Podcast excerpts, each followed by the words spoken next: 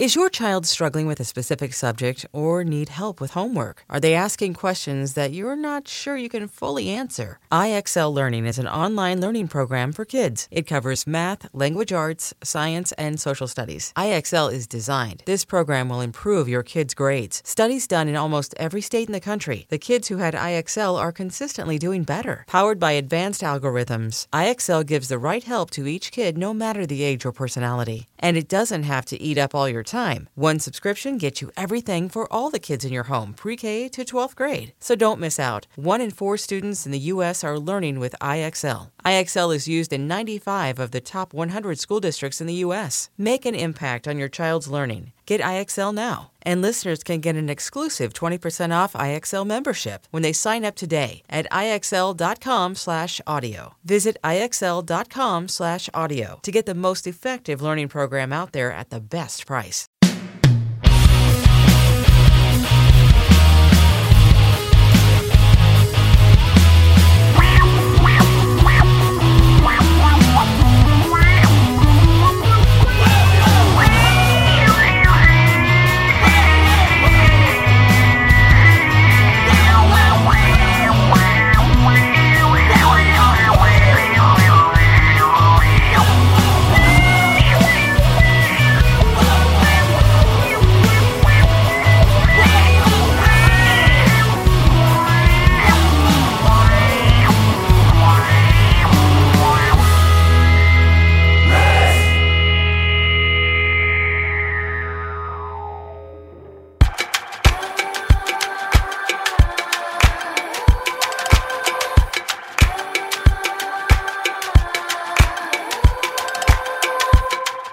Hello, kids. This is Risk, the show where people tell true stories they never thought they'd dare to share. I'm Kevin Allison, and this is Max Essa behind me now. Today's episode is a little different. It's called Life or Death. I'm pretty sure we've never done a three story episode before. Now, I'll talk about the final story at the end of the episode. But in a little bit, we're going to hear from Scott Whitehair, a story we call Dead to Me. We'll be hearing a recording of Scott in the great city of Chicago at his own show, This Much Is True. Check it out at thismuchistrue.com. But we're going to kick things off here with a story by Michael Shawki. That's S H A W K I. Michael wrote into us at, our submissions page at uh, risk-show.com, pitched this to us, and I said, "Yeah, let's let's hear this sucker. Come on in. Give a listen to this. This is Michael Shawki with a story we call The Beast is Real."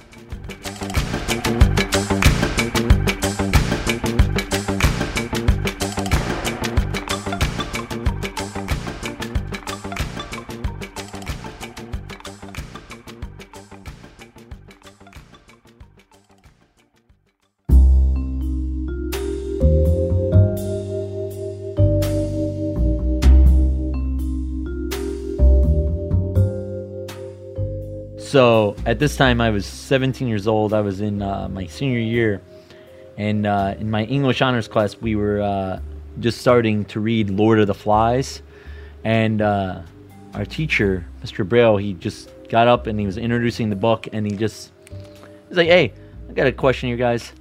How many guys believe humans are inherently evil?" And everyone rose their hand, but me. Everyone kind of snickered, made fun of me, like, like, oh, look at Goody Two Shoes over here. And at the time, I was working at Target, and my dad, for some reason, he had like an image problem about me pushing carts at 17, like I was supposed to be like successful already. And my mom had been working at a department store, so he had kept on pushing me into working into one of those because you wear a suit, you look prestigious. It's nice, even though you're only making like seven bucks an hour.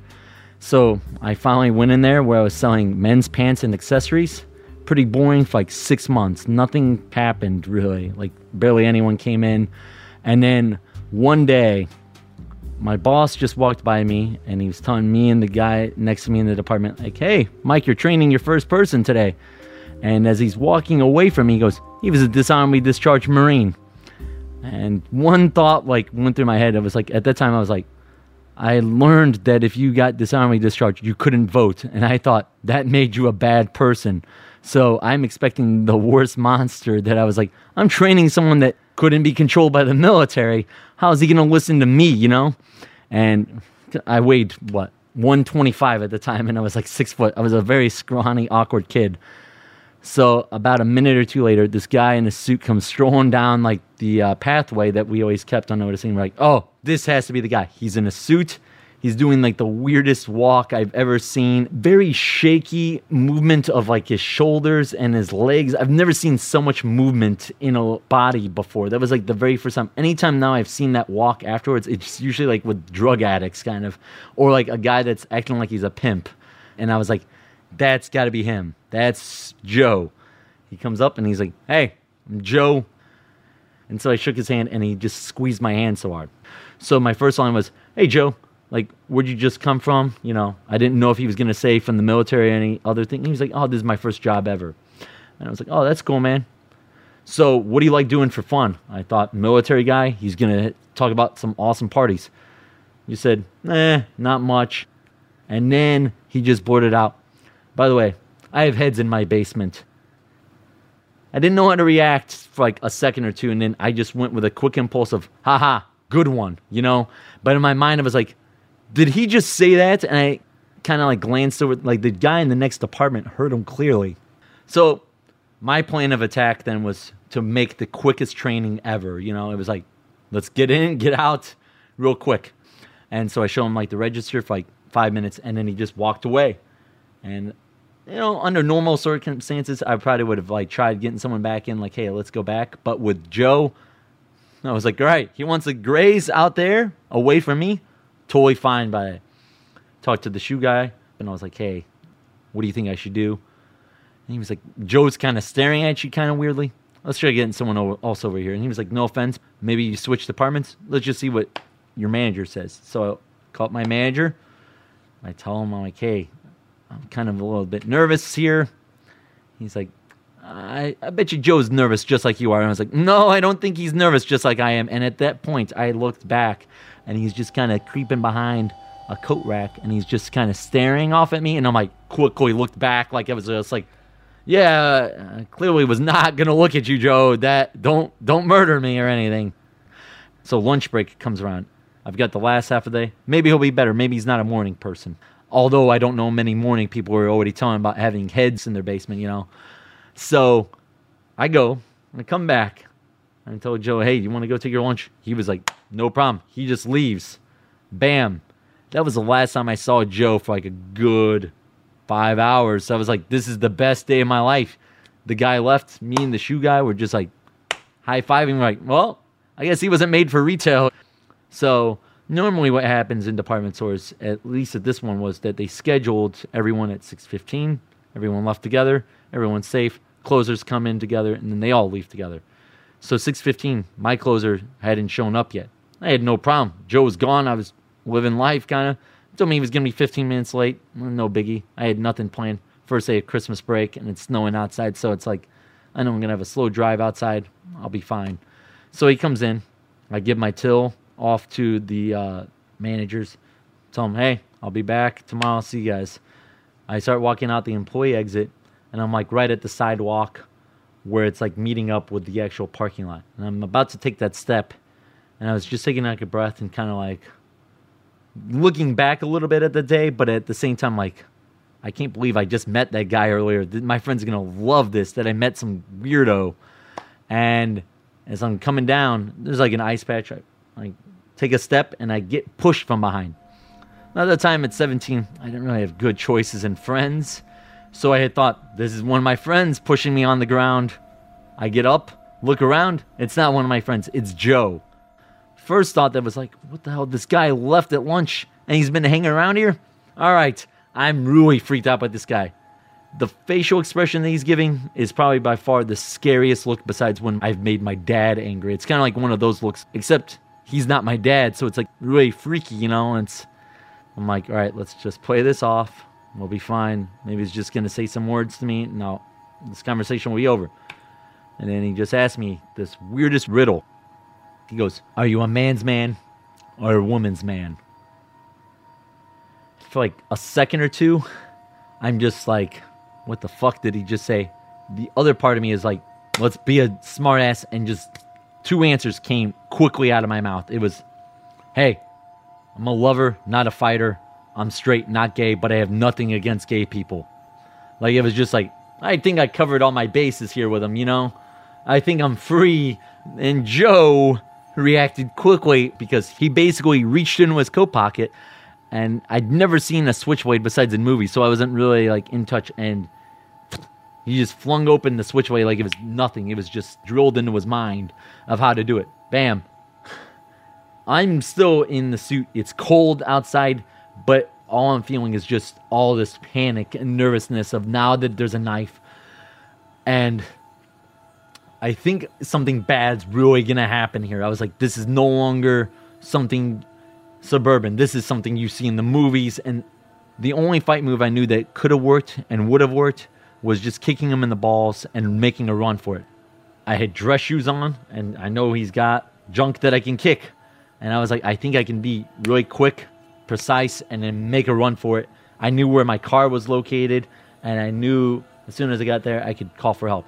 So I don't know how I stalled him. I don't know if he was just looking at fright over my face because my face had to have been pale by this point because I'm still shocked that he's showing the knife. And then I just went for it. Like somebody said, this is where you become a man. You kick him in the balls and you run. And he caught my leg. And then he just threw it right back down. And I just slip and my head hits a patch of ice. And the very first thing that I'm thinking is, oh, my head hurts. And then, before I even knew it, Joe was right on top of me. And he got my legs into a hold. And then my other hand got tucked underneath my like thigh here, I guess. And then he just takes the switchblade. He started tearing in.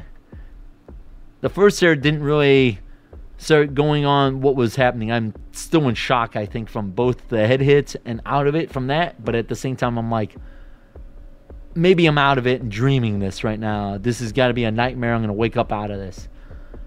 It was about the third one, I think, because the third one is where it just tore right through skin. And I screamed as I wanted the world to hear the scream because I'm like, someone's to help me now. I'm wiggling, but I can't wiggle out of this hold. He's more than twice my size and has strength on me. I'm already weakened from now the cuts, the hit on the head. I have no idea how I'm to get out of this now. So he's doing eight or nine cuts and he's being precise. Like I looked at his face twice. It was happiness, it was anger, it was craziness kind of all wrapped up in the one. Like it was just the scariest looking face because he's taking joy out of this right now. So I just started yelling these words out as loud as I could, just thinking, someone's gonna come out for one of these. I yelled out rape, I yelled out help, I yelled out fire, I yelled out, he's stabbing me. And he kind of tried covering my mouth, but it really didn't work because I could still wiggle my head. So then I'm thinking, no one's gonna come to my rescue. I'm gonna die a virgin in a mall parking lot. The blood at this point felt like someone just poured a soda kind of like that amount like just like i could see it trickling around the ground and then he went through the pants i feel the tear on my left first my inner thigh blood's coming out and i'm like is this really going to be the way i'm going to die i'm going to be castrated now i guess i think he's going to go for the junk this is a true cycle we're dealing with then goes under the right one i'm like i'm weak i'm done for i think this is it the other end of the parking lot, I see like a yellow flashing light. Then I hear words, You, stop. I see his head like look up and he just leaves. He just ran. I'm kind of getting up. The legs hurt a lot and the blood is kind of seaming through. And the very first thing I notice is my suit coat and my coat just falls right off my arm, but my shirt is dangling by a string from above my elbow to about my bicep. He had stabbed me, what I found out was 15 times. There were a couple where like he hit bone, The mall security guard walks up to me. This first line wasn't like, Are, are you all right? It wasn't something comforting. It was like, Hey, we need to go out a police report. He's got this authority. Coming from the authority that my manager had just exemplified earlier in the day, authority had just fucked me over and gotten me into this place. At 17 years old, all I wanted was my mom and dad. Luckily, mom and dad lived 15 minutes away, and I'd never seen so much fright in both my mom and dad's face. I see my dad, and he said, Son, let's go to the hospital. I cried in their arms for like 10 minutes. I just didn't want to leave their arms. Joe eventually gets fired. We settle outside of court with the department store. Joe, he gets psychiatric care. We've got a restraining order on him. All right, I'm never going to see him again. I just want to put this all behind me. So, going to my freshman year of college, I come home for Easter break, and I've just left my parents' house. My dad calls my girlfriend's phone, and I think I've forgotten something. No, my dad tells me someone just visited as soon as I left, and it's Joe. So when he came to the door, he's like, All I wanted to do was apologize to you and your son. My dad's like, Get off the fucking yard. You should know what you did to my son. I'm going to kill you if you don't leave. You know, like there's certain situations, I guess, you do something, it's better if you just leave them alone. When I look back at this now, at Target, nothing would have ever happened like this. I would have been sweating, pushing carts, maybe even sold to this day. I don't care. After that, didn't take my dad's advice on any other jobs. After all this has happened, I still have to write the story on Lord of the Flies. Now, obviously, my viewpoint on humans being inherently good has changed drastically, I think. So I decide I'm going to do it from the inherently evil and apply what I just went through and showing it maybe humans are inherently evil. I turned in the paper. After like a couple days, my teacher took me off to the side and he said, Hey, Mike, can I see you? And he was like, Hey, remember at the beginning before Christmas break, you, you were the only student that took inherently good. And I read your paper. I understood what happened to you.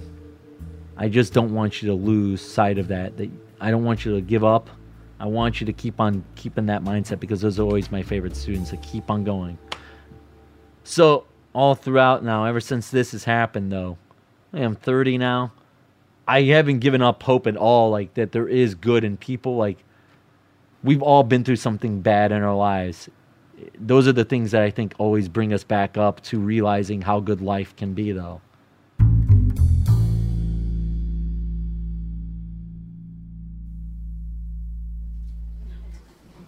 I can remember three things about Jeff Wiles. One, in high school, he was a pretty nice guy, pretty harmless guy. Two, he looked kind of like a bird had mated with one of those big novelty lollipops. He's a very strange looking guy. He was all head. And three was that he was involved in one of the most epic fights in Burrell High School. And by epic fight, I mean anything but epic fight. Um, it was in the cafeteria one afternoon where uh, Jeff had run into Donnie Kemp. Now, Donnie Kemp, two thirds of two thirds of Don's uh, body weight were braces and glasses, and somehow these two titans crossed paths and decided that their differences could only be resolved by blows. And and by blows, I mean not even close. they stood about seven feet apart and wildly waved their arms at each other. Um, Don had more of like one of these, and Jeff had more of the windmill. They were never in danger of touching each other. Uh, teachers didn't move in to stop it because technically. It was just aerobic exercise. But after like four minutes of fanning each other, finally a teacher came out. Mr. Grusick put his arm around each of them. He's like, all right, guys. Take it to the office. And they walked shoulder to shoulder like they hadn't been fighting right up the ramp and out of the cafeteria. These were the th- th- three things I remembered about Jeff Wiles. And none of them were going to help me now as I stared at the blinking cursor on my computer screen. It was October 2009. and I was celebrating my wedding anniversary with my wife. Um, at, the, at this point, I was in the office uh, rearranging my fantasy football league uh, team and checking email. And if you want to give, before you give me shit about that on my anniversary, this marriage was already way dead. yes. Um, here's what we were doing that night that I interrupted the romance that I interrupted. Um, we were watching edited for television Pulp Fiction, eating badly freezer burned popcorn shrimp, and drinking $3 bottles of wine. That's, that's, what I inter- that's the romantic evening I interrupted for fantasy football, so don't give me any shit. Um, but as I'm sitting there, uh, Facebook window's open, and a box pops open, and it has Jeff Wiles' face in it. And it says, Hey! And I'm like, "Ah, Yeah. I mean, I'm sure you guys have had this happen to you. Like, you know, late at night, somebody you haven't seen in 20 years gets drunk, and they're like, Hey, man, what's going on? Seen any good movies the last 19 years? So I'm like, okay, it's one of those things. And I'm like, hi. Um, and it's like, this is Jeff's wife. I'm like, well, truly is someone for everyone. Um, hello? And she's like, I wanted to reach out to Jeff's friends because I came home last night and I found that Jeff had died.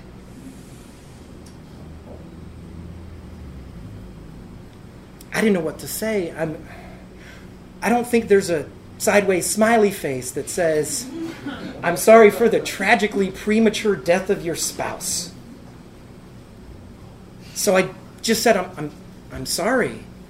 And she went on to tell me, I came home from work, I found them. She started telling me about their lives together. She mentioned their kids together about how what a shock it was that she had found him and I, I didn't know what to say and she went on and continued to, to talk and I, I couldn't break it off because maybe this woman just needed to talk to somebody who she didn't know.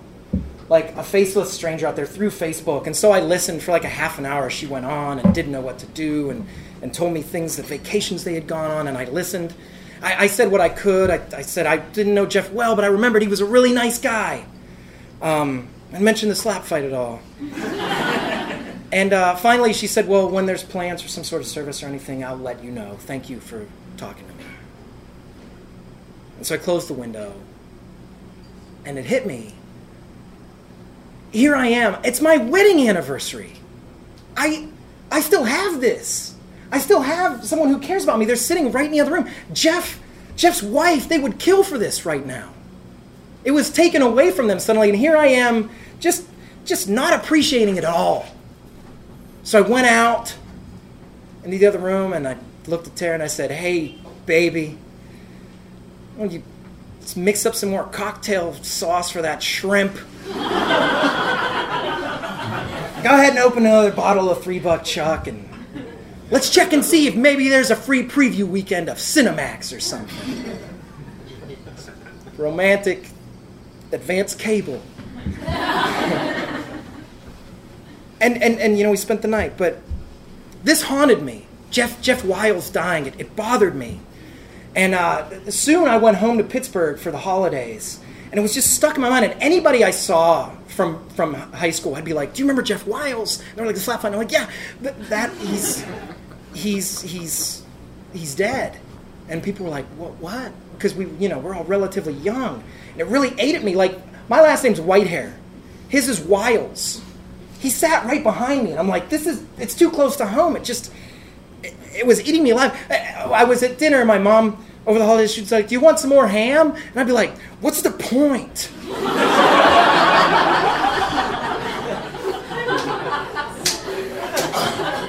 or my nephew Donovan would run up and he'd say, "Uncle Scott, look at my new truck." So you better hang on to it, kid. Cherish that, because tomorrow that might be nobody's truck.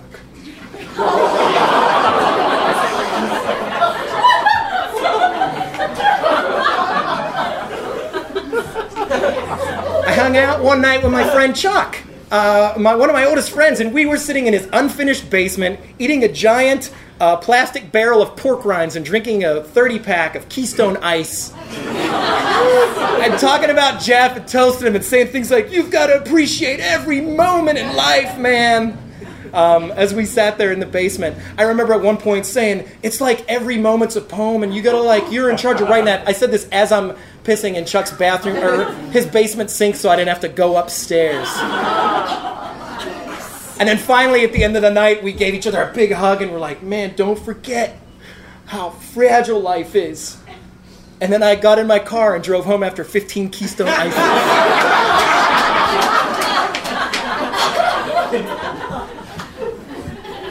and so I went back to Chicago, and it still bothered me a little bit, but I, I was getting over it. And, you know, being away from Burlington, having people to talk to about it made it go away a little bit. But one day I'm sitting at the computer, and Facebook's up and I see Jeff Wiles in my feed. And it says, A pony has wandered onto Jeff's property in Farmville and he rescued it.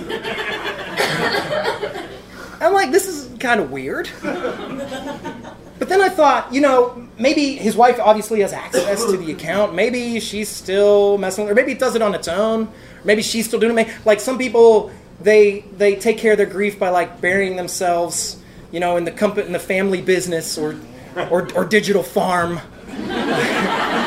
maybe, maybe this is how she's healing, and just like, oh, none of my business. I'm just to ignore that. So a couple weeks later, I see another thing that pops up. And it's a little more specific. It's an actual update. It says, "Ugh, long day at work." And I'm like, "Yeah, you're dead." yeah, no, it was an extremely long day. But I'm like, again, like I'm picturing like maybe she's putting on her his clothes and going to maybe she's living as Jeff now. I don't know. But like everybody's grief is there. I'm like, I'm just gonna ignore this because there's just too much potential for me to make it worse. So I ignore it. Until a couple weeks later, there's an update that says, Oh, gonna spend the night with my lady. Like this has gone too far.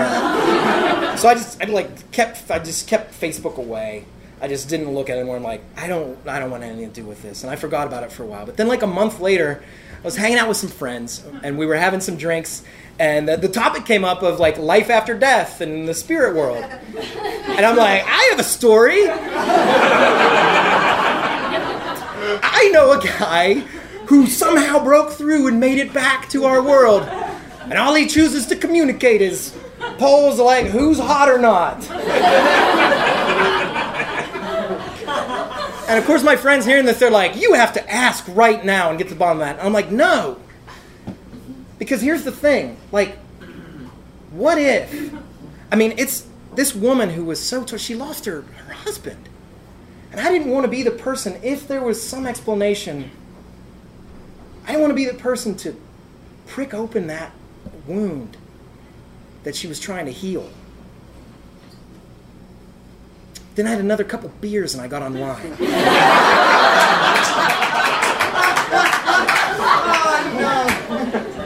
no. And so I start. I open the text window and I say, Hi. And immediately it comes back, Hey. And I'm like, I don't mean to be too forward. but I was under the impression.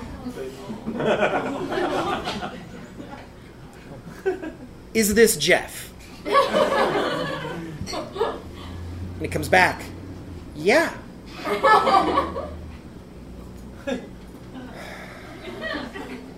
And I'm like, I'm sorry to tell you this, but I believe that you were deceased. and he types back immediately, oh yeah.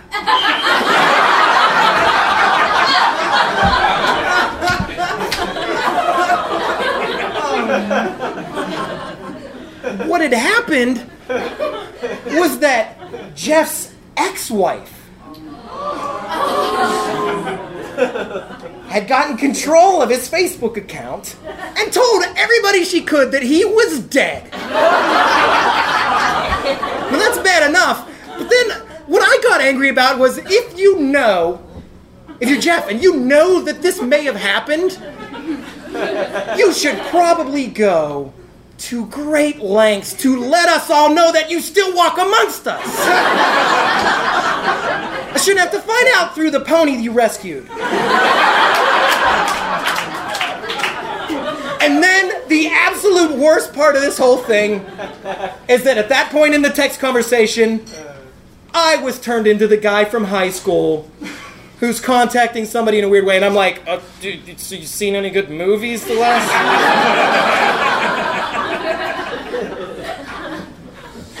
I thought back to that day.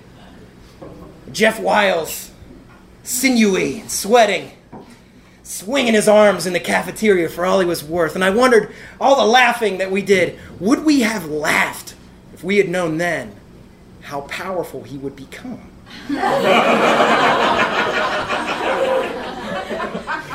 to not only run a successful catering business and, and family farm,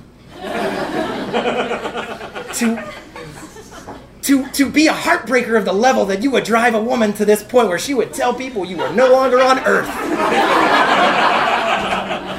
and then finally, his greatest trick of all to cheat death itself.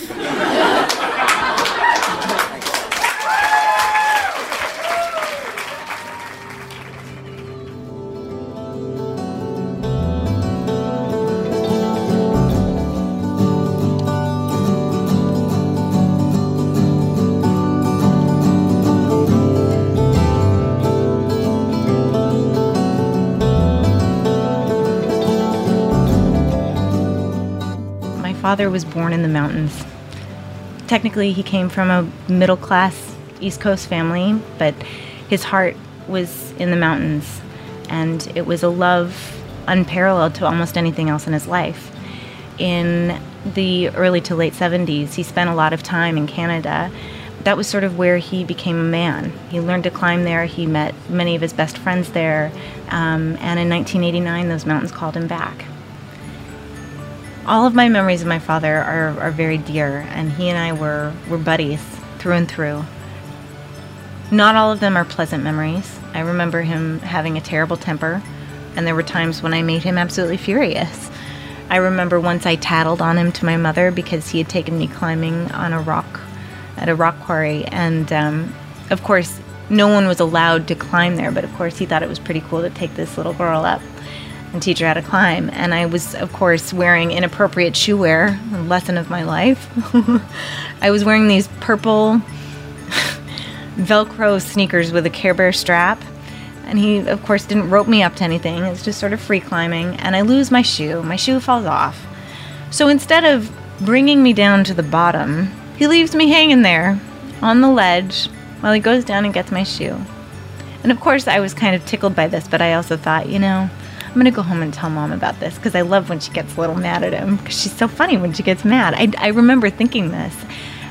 And I told my mother, and she was so furious with him. They got into a terrible, terrible fight. And I like felt so, so guilty for having, I guess, reneged on his trust a little. No, but my father and I were very, very close. Uh, he and I loved listening to the music of Ry Cooder one of the albums that we listened to all the time was Get Rhythm. And I remember being in our living room in Maine, and he was wearing this blue bathrobe that my mother had given him for Christmas. And he blasted this song, Get Rhythm, and we were just dancing and having the greatest time. And there was this patch of sunshine on the carpet that I just remember trying to step on and like playing with this patch of sunlight, having such an amazing time with him just wanting to savor that moment even then as a child. But my father was always going away. He he spent almost every weekend climbing and the memories that I have of him while they're incredibly vivid are also pocked with the memories of not being with him and being with my mother and spending lonely weekends together, the two of us. And granted, my mother and I have always been close, but I do remember that absence. In April of 1989, he and his climbing partner Chris went to the Columbia ice fields. They had spent, I believe, about five days climbing in and around the area and were at odds often. There was tension between the two of them. Chris was about five years younger than my father, and my father was suffering from early onset arthritis. He was told by his rheumatologist that he had about maybe five to ten years before he would be completely debilitated. And so he felt like he really had to sort of seize the day and take advantage of what time he had left, and he often went to extremes in order to do so. And so, in the days preceding this climb up slipstream, he and Chris were really pushing the envelope. In every climb that they made, they were not roping up. They were essentially soloing together. So on April 3rd, 1989, my father and Chris attempted to make an assault up Slipstream. Slipstream is a 3,000 foot frozen waterfall that's located along the eastern face of Mount Snowdome in Jasper National Park, Alberta, Canada. And the first time it was climbed in 1979, um, it took the two men who, who initially climbed it three days to get to the top um, because it's literally 3,000 feet of frozen ice. And it's incredibly dangerous because at the very top, people don't understand that the top of Snow Dome is a glacier, and there are these huge overhangs and seracs that break off at intermittent levels, particularly when it starts storming and when the wind is blowing. Um, it's incredibly dangerous because a lot of ice and snow can fall down on you and it can kill you instantly. But my father had become obsessed with this route. It was the mark of extreme climbing, that was the mark of him being able to achieve something that he wasn't sure that he totally could. And he had this manic I guess, vision of needing to achieve that because if he could just get to the top of that, everything would be great. And that's how he often looked at life. It was like, if I only just had this one more thing, if I could only just get to the top of this mountain, or if I only could just perfect this song on my guitar. Um, everything about him was obsessive compulsive. Um, and in fact, he had actually been diagnosed with a very severe case of manic depression prior to the trip to Slipstream. I remember when I was little, when I was four, actually, my grandparents came to visit us. Um, we were living in Maine at the time, and my father stayed up for two days straight, taking apart his silver Scirocco in the garage and putting back together the, all the parts of the engine. It was like he just like he always had to be working with his hands and doing something. It was as if he needed to be manic in order to stave off the effects of the depression so they they got to the bottom. They geared up. It was a beautiful morning. So they got to the top without incident. I think by three o'clock in the afternoon, and it was the best climb the two of them had ever done together or separately. It was like this huge high. Of course, my father, who had spent so much of his youth in the Rockies, this was a huge coup for him. And it's like you can see the, the Valley of the Ten Peaks, I think, from the south, and you can see Mount Temple and all of these places that he had climbed in the past. And it was like being with old friends, you know. So they had lunch and started packing up their gear and were discussing how to descend when the, an afternoon storm rolled in. And um, the weather was really setting in quickly, as it does in the mountains. I mean, it's so rapid. The two of them had established a precedent in the prior days uh, of not roping up together because roping up in a descent can take an incredibly long time to get down. And when you need to get off the mountain fast, it's not always in your best interest to rope up. Um, but they were not in agreement about that. And they really didn't know each other well enough. Uh, they'd maybe met like a month or two before. So they didn't know each other well enough to know when to push back a little. And so they chose not to rope up in the descent. But the thing is, when you're on a glacier, you can't really see it. I've never been to the top of Snowdome before, but from what people tell me, the surface, usually the light is so flat, it's so monochromatic that you can't really see the surface of the snow. But when the light hits it at the right angle, you can see all the pockmarks from where there have been ice bridges formed over crevasses. So you're basically playing Russian roulette if you don't rope up. You can step through something like that and be gone. And if you're not roped up, you have no leverage. There's no lifeline. So, as the weather got worse, my father approached the lip of the massif in search of the descent gully. And apparently, Chris had been packing up his things. He turned into the, like the blinding whiteness, and there was no one there.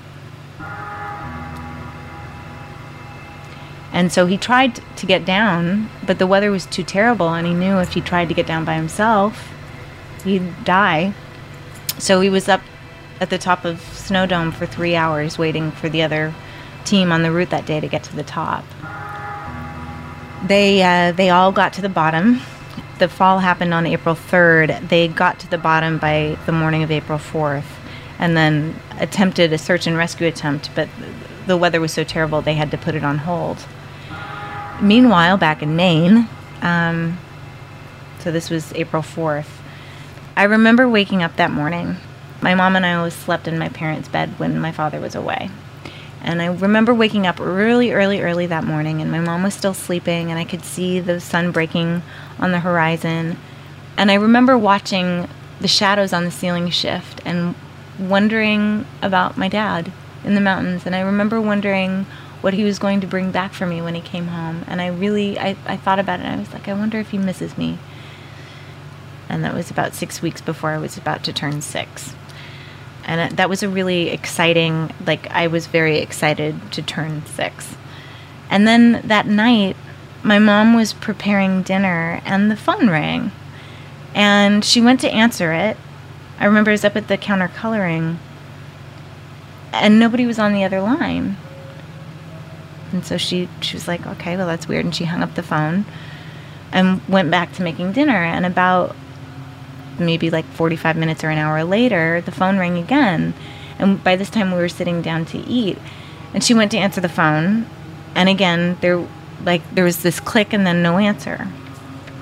She told me later she thought, you know, maybe he has a bad connection. Maybe is this Bill trying to call? And of course, she had been concerned the day before because he hadn't called and checked in and sort of like well well but he does this sort of thing sometimes so she didn't know what to think about it. So it's just a little strange. So we cleaned up and i had my bath and we were going back upstairs to go to sleep and uh, she was reading me a bedtime story. I remember it was blueberries for sal. And we were in the middle of the story and there was a knock on her front door. And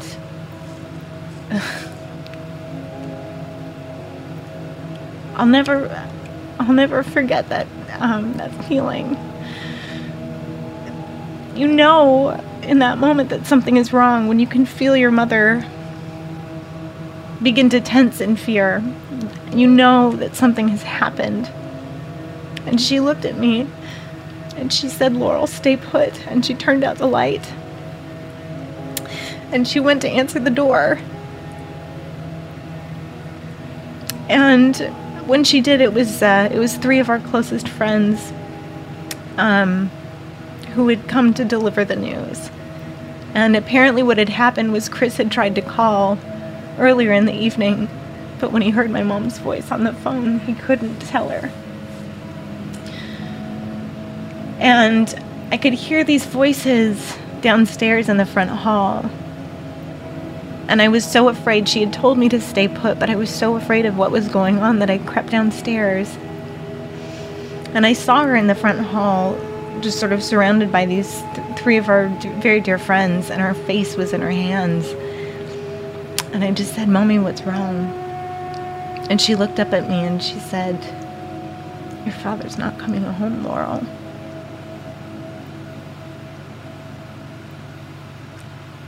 It's the kind of thing you'd never forget. and so after that it was it's kind of a blur. The next thing i really remember was um, the day of the service. Seeing all of these people sitting in the church and i knew that they had all come for this. And i laughed. I i remember laughing. I felt so like self-conscious and so aware that everyone was feeling sorry for me. And i hated when people felt sorry for me. I hated that pity and i hated um, being condescended to. Even as a child I, re- I remember knowing what that felt like to be condescended to i think. And i just remember covering my mouth because i knew it was so inappropriate to be laughing but that i couldn't i couldn't help it because it was so strange. And just like that he was gone there was no more father. It was like there were framed photographs and that was it. And I remember thinking even then, being fearful because, I mean, we certainly didn't have a camcorder or anything, so there was no recording of him. There was no video or tape or anything, and I was so afraid I would lose the memory of his voice. I remember mommy and, and me clinging to each other. I remember that spring and that summer being incredibly lonely. I remember one incident. It must have been maybe, I don't know, maybe in June of that year. It was after all of the, the cards and prepared meals and the, the bouquets sent in sympathy, sort of, they be, all began to wane. And we'd had dinner, um, and I could tell my mom was really sad because she didn't want to color with me before dinner time. She didn't want to play dominoes. It was just like she was really reserved. And I thought, you know, I got to do something to make her laugh. I dragged one of the counter stools from the kitchen up to, we had this plastic yellow telephone in the kitchen. And there she was scrubbing the dishes at the sink. And I sort of mischievously looked over at her and I picked up the phone and I said, Hello, God, I'd like to speak to my daddy, please. And I did it because I thought it would make her laugh. And instead, she turned to the sink and she just dissolved in tears. And I had never seen my mother cry before, not like this. And she just kept saying, Bill, oh, Bill. And I didn't know what to do. I just stood there on the stool for God knows how long. And I, I finally went to her and I, I took her by the hand and I led her around the corner and sat her down and I crawled into her lap and I threw my arms around her neck and I said, I'm sorry I made you cry, Mommy. I don't know why I remember this, but I, as I was hugging her and I was looking at the wall behind her, and there was an electrical outlet along the baseboard. And a few months prior to that, I had taken my mother's keys and thought it would be really fun to play a pretend game of driver. And I was probably about three seconds from plugging the keys into the electrical outlet when my father came around the corner and caught me. And he grabbed me by the arm and he said, Oh my God, don't do that. Do you want to die? He just said it over and over Do you want to die? Do you want to die? And I just thought, Oh my God, I, oh well, maybe that would be better than dealing with this. But I remember that moment of like hugging my mother and looking at the electrical outlet. And I wondered what death felt like. In spite of what we had been told and what was most likely the truth, there was a lot of question as to what exactly happened at the top of Slipstream on the day my father disappeared. Um, I think my mom always found it was odd that Chris could never really approach us. The first time we ever met him was at the service. Uh, and he was very reticent to talk about the details of the climb and the fall. And I can certainly empathize with the trauma associated with losing someone and being held responsible, but if it happens on your clock, you got to be accountable for it. In in the months before my father's fall, he had really been struggling with a lot of things personally, and he had been seeing a psychiatrist for a while, but he wasn't taking medication, and I think he was trying to deal with it on his own and he was fighting the onset of age. Um, he was 39 at the time, so he was. I mean, he was. He wasn't old by any stretch of the imagination, but for a climber, you know, you just start feeling the effects of that, especially when you're exposed to the elements in the way he was constantly. And actually, a couple of months prior to the climb up slipstream, um, he had he had fallen in love with someone at work, and he had made a list of comparisons between her and my mother that my mother found in his briefcase when she was looking for a bill. And apparently the woman had rejected him. And it was just a little odd that after that was when he really started becoming obsessed with Slipstream. He bought books about it, he did research on it, he talked to as many climbers as he could who had already been on the route. And it was almost like this weird transference of emotion or of obsession or, or whatever it was that this woman didn't want him. And I, I think truly it was more less than it was love, but there was some sort of transference there. So there were all of these weird things that kind of made you wonder because there's no body. Did he stage it? Did he plan to go away? Was he climbing with somebody he didn't know very well because he could convince him that he could, I don't know, pay him off? Or, I mean, I, God knows you don't even want to think that someone you love would be capable of doing something like that. And certainly the record never indicated that he was that kind of a person. But the mind's ability to wander and wonder can create these fantastical but possible situations that you at- attach yourself to. I remember my mom and I were we were driving in his Scirocco, which of course never worked because he had tried to take it apart that one time. We were driving in the countryside and we came up behind this bicyclist and he peeled off onto a dirt road to the right and pedaled out of sight. And my mom floored the brake so hard that she spelled the car and she just said that was your father. And we just sat there the two of us. But it was like she was convinced in some way that he was out there that he was still alive or that he hadn't fallen. And because my mother and I were so close we sort of I think both convinced ourselves that yes this is the story this is the story we're telling to people you know that he fell and it's unfortunate and yes his body was never found but it, I think she and I both really believed he was out there someplace. Maybe he was in the Himalaya as a climbing guide and had escaped his domestic responsibilities.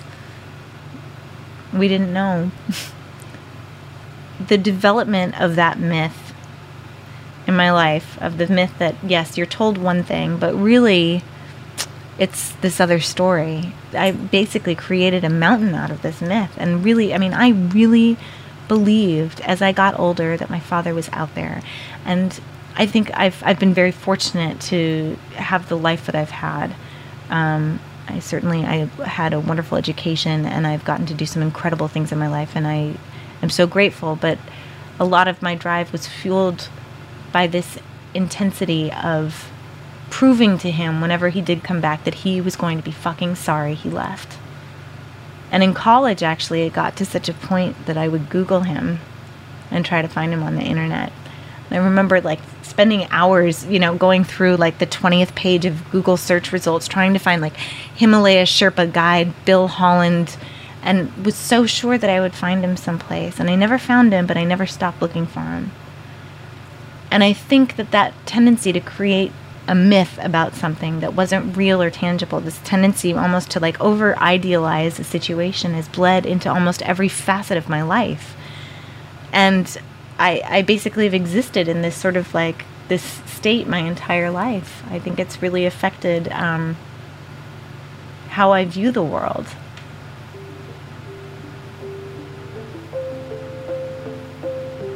So, two years ago, I'm in the middle of this god awful production at uh, PS 122, and I'm working for this uh, former film critic Judith Crist, and I'm like, I, what am I doing with my life? Did I really spend four years of school to go through this? Am, am I suffering for my art? Is, is this what suffering for my art is? And if that's what suffering for my art is, I don't know if I want to be an artist. And I was just really having a rough time and I, I went to Chelsea Market to buy groceries. I had rehearsal that night and I was really dreading rehearsal.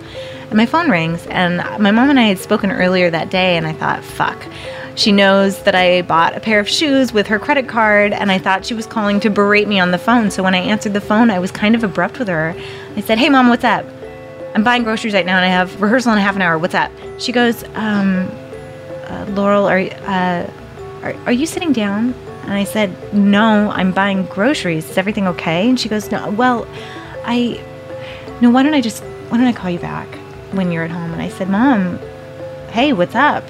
Is everything okay? And she didn't respond. And I started to panic, thinking, God, she has cancer. God, somebody's died. Like, what the fuck has happened? And she goes, Laurel, they found your father. And in between the time, that like space of silence and the time she told me the logistics of his discovery, I wasn't sure if she meant if he was alive or dead. What they think happened was that he fell into a crevasse at the top of Snow Dome and basically became part of the mountain. And as the glacier receded over the past 20 years because of global warming, he traveled almost a mile from the initial site of his fall. And two young kids were hiking at the base of Snow Dome in the summertime on their day off, and they found him. And he, because he had been in, surrounded by snow and ice for 20 years, he was like preserved. So his his jacket, his yellow jacket, and his pants and his boots were still intact. His hair was still intact. All of his gear was within like a 200 foot radius. It was all there.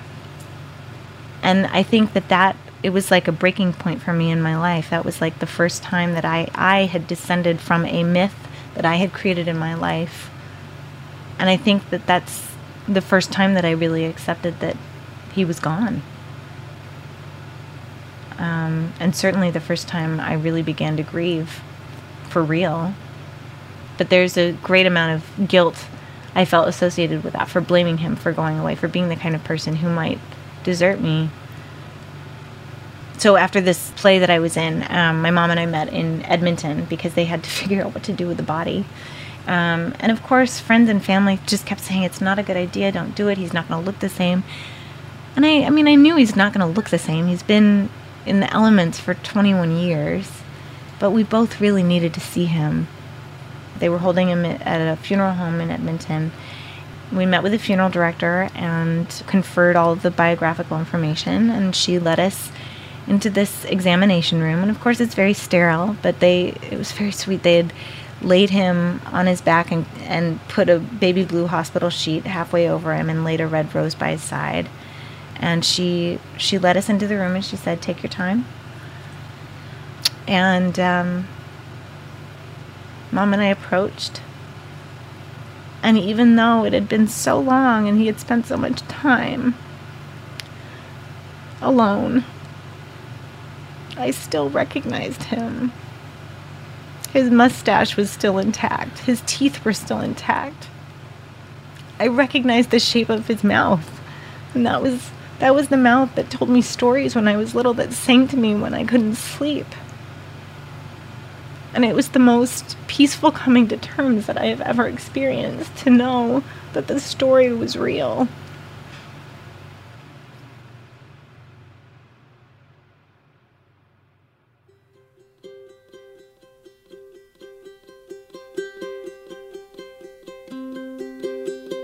Wake with your head where the light always crept through the glass to your bed, and you breathe, and your breath, it is mine, and your heart, when it stops, when it starts, when it's fast, it's mine.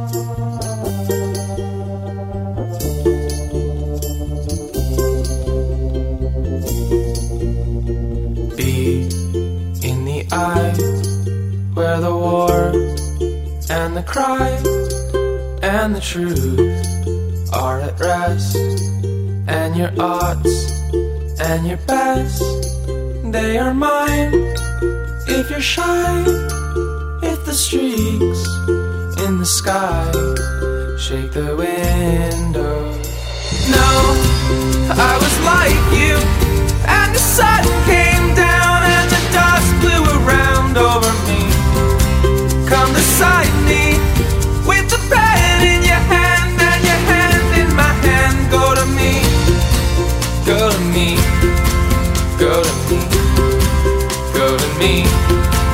go to me, go to me, go to me, go to me. This is Jordan Clausen behind me, and that was Laurel Holland, who you should know is raising funds so she can finish her book. It's called Spindrift, the memoir of a climber's daughter. So go to Kickstarter.com, look it up. You can help her out. She's a beautiful person with one heck of a story to tell. That's Spindrift by Laurel Holland. Well, that is all for this week, folks. Be sure to check back next week and come visit us at risk show.com and thestorystudio.org. Folks, today's the day. Take a risk.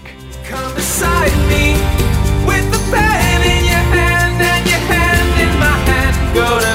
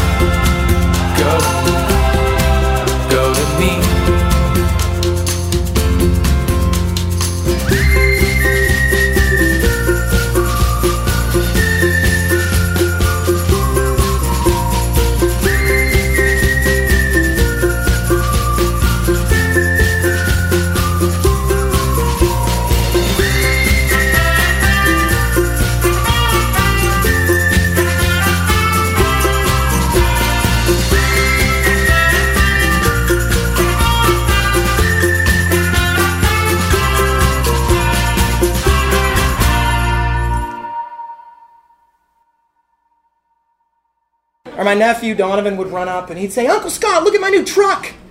So you better hang on to it, kid. Cherish that. Because tomorrow that might be nobody's truck.